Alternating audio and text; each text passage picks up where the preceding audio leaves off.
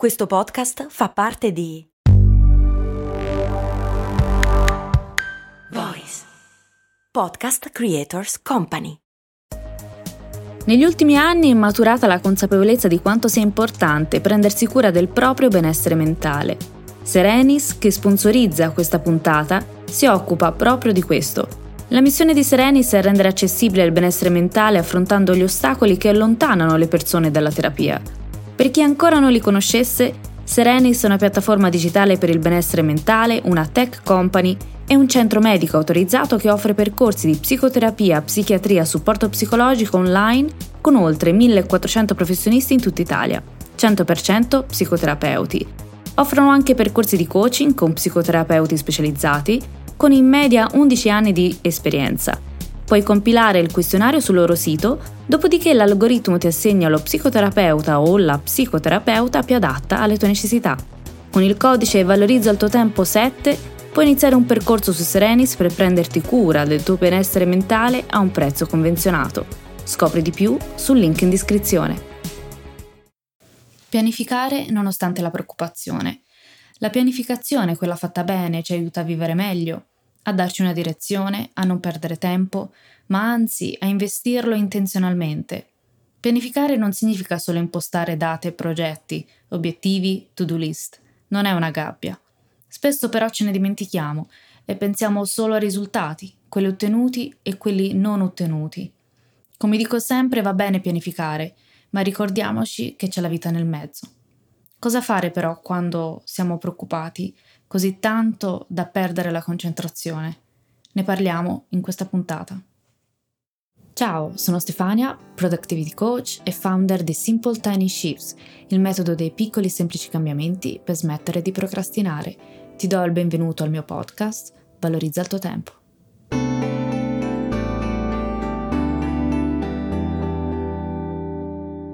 Cosa intendo quando dico c'è la vita in mezzo.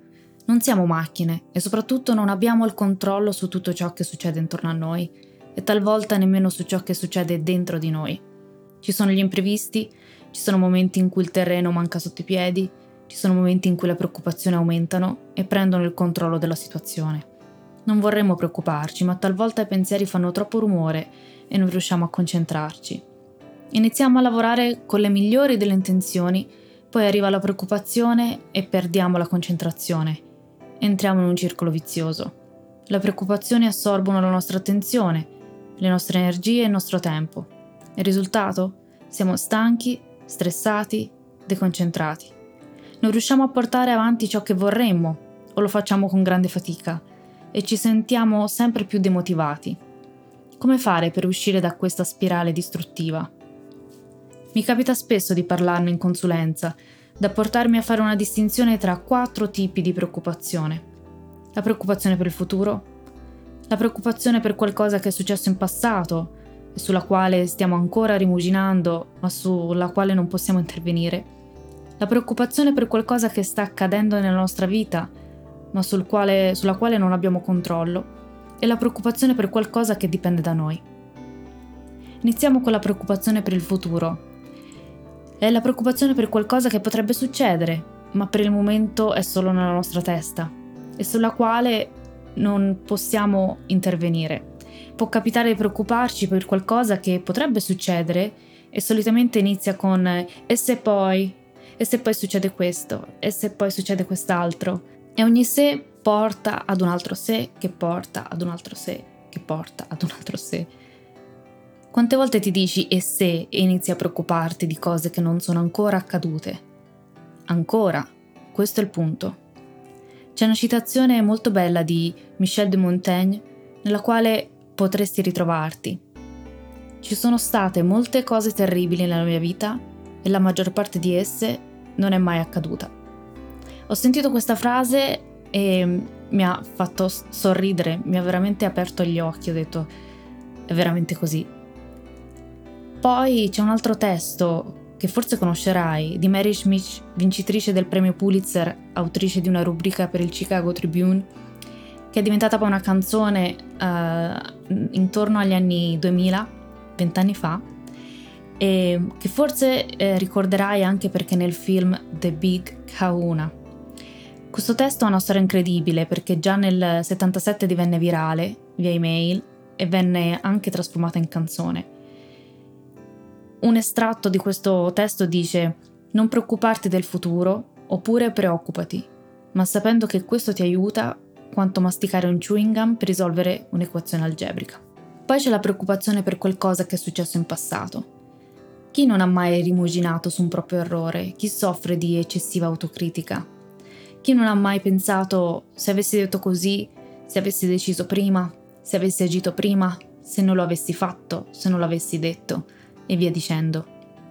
L'autocritica è una strategia da usare con cautela, se usata in modo eccessivo porta a una minore motivazione, un peggiore autocontrollo e una maggiore procrastinazione. Invece di fare autocritica, ti suggerisco di fare Hanse. Hanse è un concetto centrale della cultura giapponese e viene solitamente tradotto come autoriflessione. È l'arte di imparare dai propri errori al fine di non ripeterli in futuro. Quando abbiamo difficoltà a raggiungere un obiettivo c'è sempre un perché, oppure durante il processo inevitabilmente facciamo degli errori.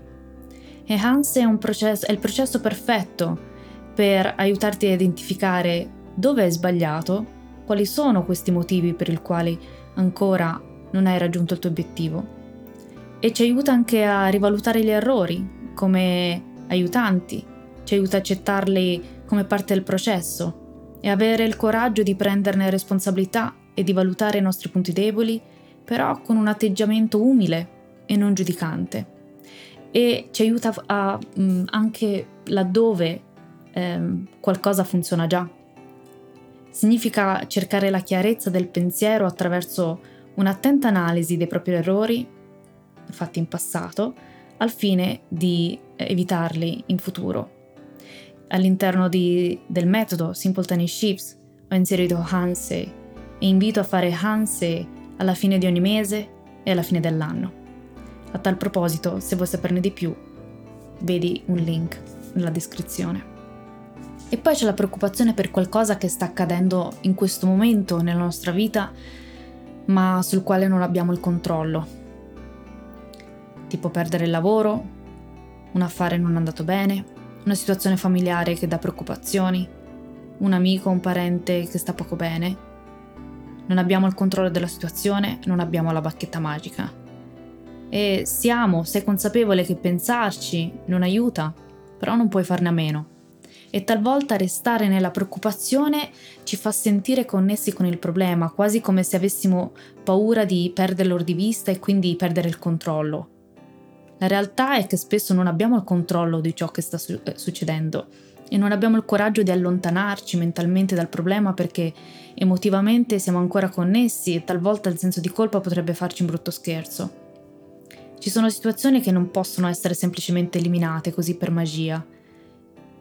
Non puoi semplicemente dire non pensarci e allo stesso tempo siamo impotenti, ci sentiamo senza energia, senza motivazione, senza forza. Cosa fare? Dobbiamo trovare il coraggio e trovare la motivazione, l'energia per andare avanti, o perlomeno non peggiorare la situazione. Potrei dirti non pensarci, ma non lo farò perché non funziona. Ed è successo quest'anno in modo particolare anche a me, in prima persona, quando ho perso mio padre e per tutta una serie di motivi ehm, avevo mille preoccupazioni, e, ehm, però non potevo farci niente. E come affrontare un periodo difficile cercando di rimanere concentrati sul lavoro, sui progetti? Ci sono situazioni in cui le preoccupazioni non possono essere eliminate perché la preoccupazione esiste, è reale, il problema è reale. E per fortuna ci sono alcune strategie che possono aiutarci a mantenere la concentrazione e ritrovare motivazione. Nessuno dice che è facile, ma con pazienza e una pianificazione creata su misura, a misura su di noi, è possibile. E poi c'è la preoccupazione per qualcosa che dipende da noi. Finalmente un caso per la quale la preoccupazione rappresenta un vantaggio. Il segreto è trasformare la preoccupazione in azione. In questo caso la preoccupazione ci può aiutare a prepararci. Siamo preoccupati per un esame, un colloquio, un test d'ammissione. Invece di dedicare tempo, energia e attenzione alla preoccupazione, investiamoli nell'azione. Studiamo di più, studiamo meglio, prepariamoci meglio. In questo caso già solo il fatto di agire ci aiuterà a ridurre la preoccupazione. Parola d'ordine, non avere tempo per preoccuparci perché stiamo occupando il tempo per agire. C'è una frase bellissima di Erma Bombeck. Dice preoccuparsi è come una sede a dondolo, ti darà qualcosa da fare, ma non ti porterà da nessuna parte. Concentrati su ciò che puoi cambiare. Stephen Covey distingue il circolo della preoccupazione dal circolo dell'influenza. Il circolo della preoccupazione sono tutte le cose ehm, che ci preoccupano, le preoccupazioni personali, globali, e il circolo di influenza invece include le cose che abbiamo, eh, che possiamo cambiare. Le cose che non possiamo controllare o modificare sono cosa gli altri pensano di noi.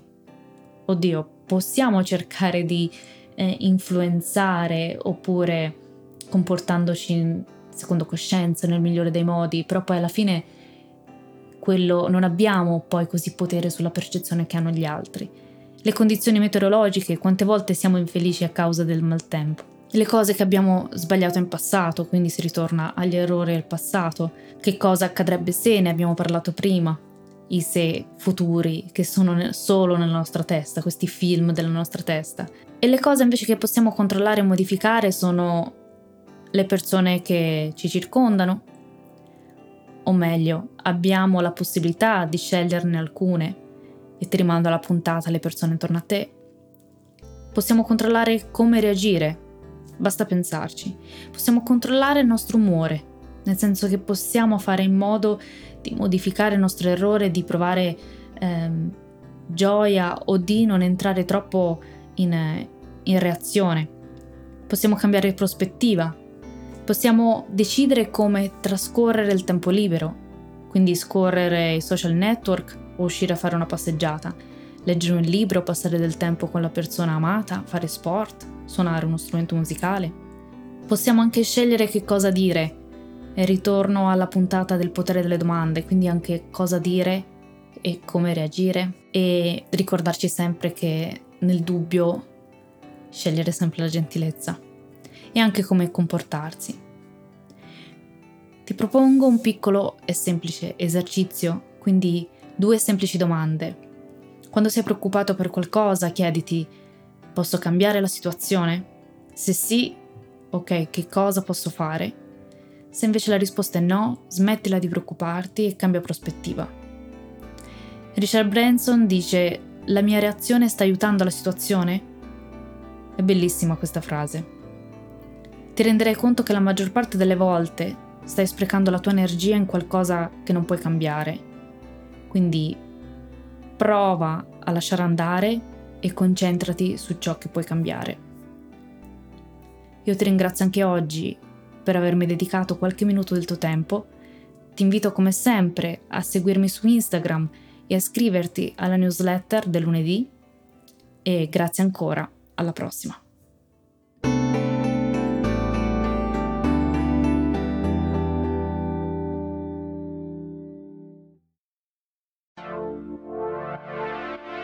Ciao, sono Andrea Daniele Signorelli.